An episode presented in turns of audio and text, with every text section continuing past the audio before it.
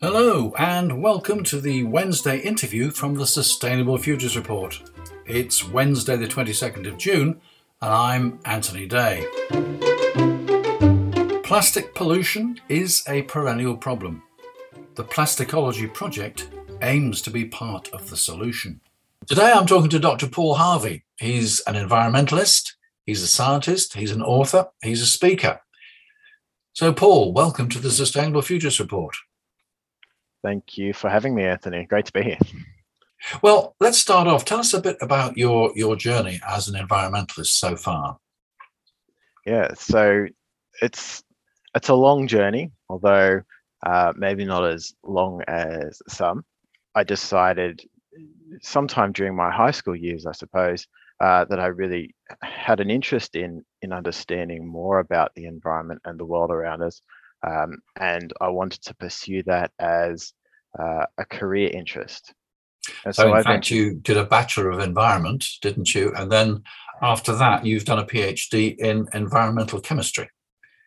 Yeah, that's right.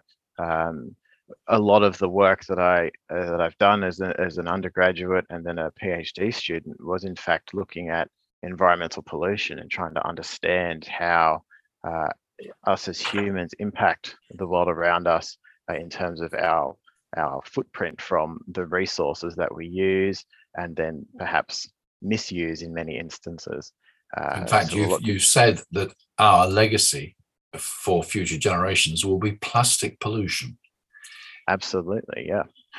What do we do about that? And how serious is it? We're basically now at a position where we're at a crossroads. We have a few different paths that we can take, one of which, of course, is do nothing, which is absolutely not the one that I recommend. There are some other options. We have a huge body of international research now that shows us that plastic pollution is a is a problem. We know anecdotally from ourselves that plastic pollution is a problem. If we go to the beach or to the river or wherever uh, is is local to our homes, within only a few seconds, you'll be guaranteed to find some sort of plastic pollution in that environment. So from that, we can educate ourselves, we can be active as individuals, or we can be active as a collective, as a as a group. Being a collective also requires uh, a bit of strategic thought and action, a bit of motivation, uh, a bit of encouragement, and a real drive and a real passion to make a change from all levels of society, from the individual to small community groups, larger community groups, uh, organizations that have funding and a bit of thrust behind them, all the way through to governments, both at the national scale and then on the international platform as well. Now, so, we can all get together, we can go down to the beach, we can take our sacks and we can pick up all the bits and pieces of plastic on the beach and clean it up. But is that really going to solve the problem? This is something that I, I touch a little bit on in the book, and I often get this question what we have to be doing is thinking about how we use and manage plastic as a resource. So there are some plastics in this world that we can't live without. And in the book, I give some examples of medical uses of plastic. Of course, we we want to be able to use sterile um, syringes as an example um, when needed at place of need in a hurry.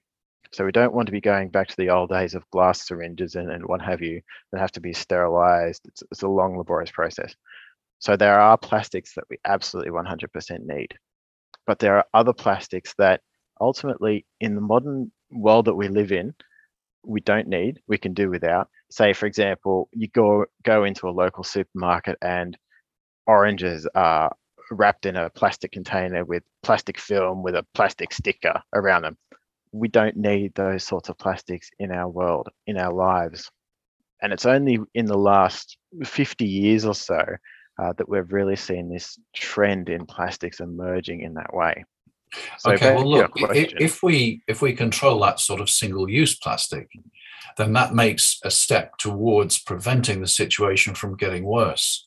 But what do we do about the vast amounts of plastic that we already have in the environment? And that's far more than just the bits and pieces that you see on the beach, isn't it? Yeah, yeah. So it's my belief that every little bit that we do matters and every little bit that we do helps.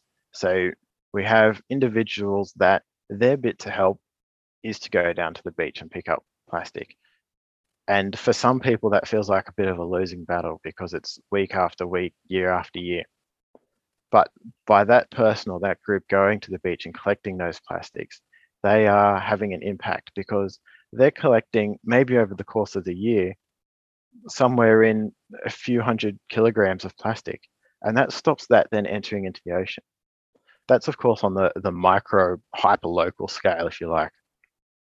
You can then upscale that to become a national movement where uh, a lot of people go out routinely on weekends and collect a few hundred kilograms across a year each. And then that ends up being a few thousand kilograms or a few million kilograms of plastic. So uh, we can work together at scale to have an impact from something as simple as going out to the beach and picking up a straw that you see caught in the sand. Some of the of worst places, though, some of the worst places are developing nations where there are vast amounts of very visible plastic pollution. But people there are scratching a living in many cases, and they haven't got the time or the interest to go and bag up plastic. So, what can we do on a global scale? Yeah, absolutely. Uh, some of the some of the challenges that particularly the developing world faces is that countries like Australia, for example, export a lot of the plastic waste that is generated. And uh, the the original um, uh, reason why that was happening was because that there was perceived to be a market somewhere overseas that could uh, return those plastic items into something or other else, whether that's through recycling or some other means. There was perceived to be a market there for them. However, that didn't quite work out as planned um, in the actuality of it. So a lot of the plastic that we've generated, Australians have generated, have ended up in parts of Southeast Asia, for example. Uh, and that then becomes a burden for the people of Southeast Asia to manage, as well as the plastics in their own lives that are, that are being generated. And again, it goes back to what do we need versus what can we live without? And so a lot of the time, the plastics that are being generated are those single use unnecessary plastics the, the food packaging for example go back to you know the, the good old ways of of shopping um, go to the local market and rather than having everything individually wrapped in plastic take take a, a reusable bag or or take one bag and use that as your means of taking your stuff home. Uh, we need to change as a society, as a, as a global society, to move away from having the expectation that everything will be pre-packaged and produced right there for us to walk into the supermarket or walk into the market, pick it up off the shelf, go home, and it's all there done nicely for us. We have, as humans, a bit of a an innate laziness, um, and our, our brains are, are really well uh, wired to receive messages about this product here being packaged the way that it is makes your life so much easier because all you do is open it, reheat it, eat it, then you know you can get on with your next task. Yeah. If we think about yeah. Okay, if we control that, as we've said, though, that will stop things getting worse. But we're in a situation where the oceans are full of plastics and they're full of microplastics. And these microplastics are not only sitting on the surface and um, are, um, absorbed by the, the fish and the animals that live close to the surface, but they're also sinking to the very depths of the ocean and they're polluting life forms which we hardly know anything about down there. So we we are fairly thoroughly polluting the ocean with these microplastics. Now, okay, if we stop single-use plastic, we might stop get it getting worse. But it's got to the extent that it's got into the food chain that I think every person has got microplastics in their bloodstream or even within their body. Now, correct me if I'm wrong on that. How are we going to turn that round? Or are we going to turn that round? the thing with environmental uh, environmental contaminants and environmental pollutants is that if you stop the flow into the environment, there will be a point at which you start to see a reduction in the detection limits of that particular pollutant into the environment over time. And a great example of this is lead. So lead for many, many, many years was used as a fuel additive throughout the world. Lead has now been removed from the fuel. There's no longer an emission source, so a contribution to the environment of lead um, that is essentially ubiquitous as it has been described. Um, now we are seeing that those people that previously had very high blood lead concentration, blood lead concentrations that were significant enough to cause neurological damage and other impairments, those populations no longer have those high blood concentrations of lead because the source supply has been cut. And I believe it's a, it's the same with plastic pollutants.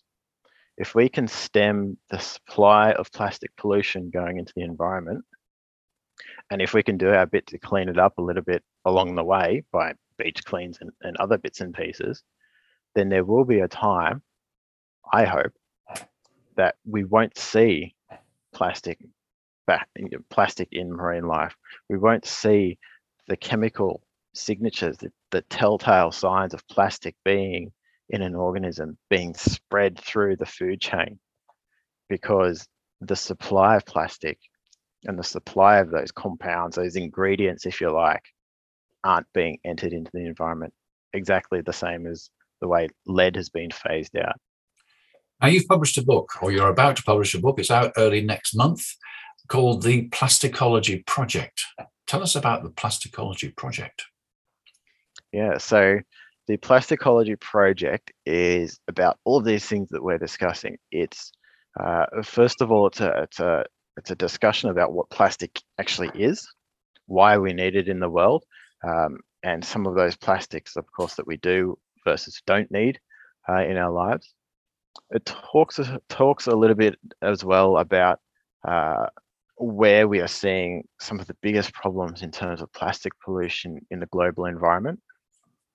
And then at the very uh, the, the back third, I suppose, of the book is all about the the solutions and those people that are uh, people, groups, organizations, governments that are really being active in the space of reducing plastic pollution, uh, whether that be at the source or whether that be at the back end uh, about how we manage um, the, the cleanup and the recovery of the environments that have been very heavily impacted by plastic pollutants. You're inviting people to sign up on your website. Uh, how are you? What are you intended to generate? Uh, a, a, group of like-minded people to to follow these principles, or, or what's what's behind this?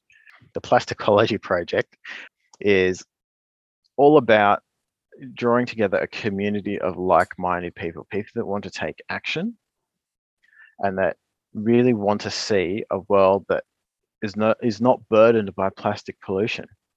And there's absolutely no reason why we as a global community, as a global society, can't change the current state of plastic pollution in our world.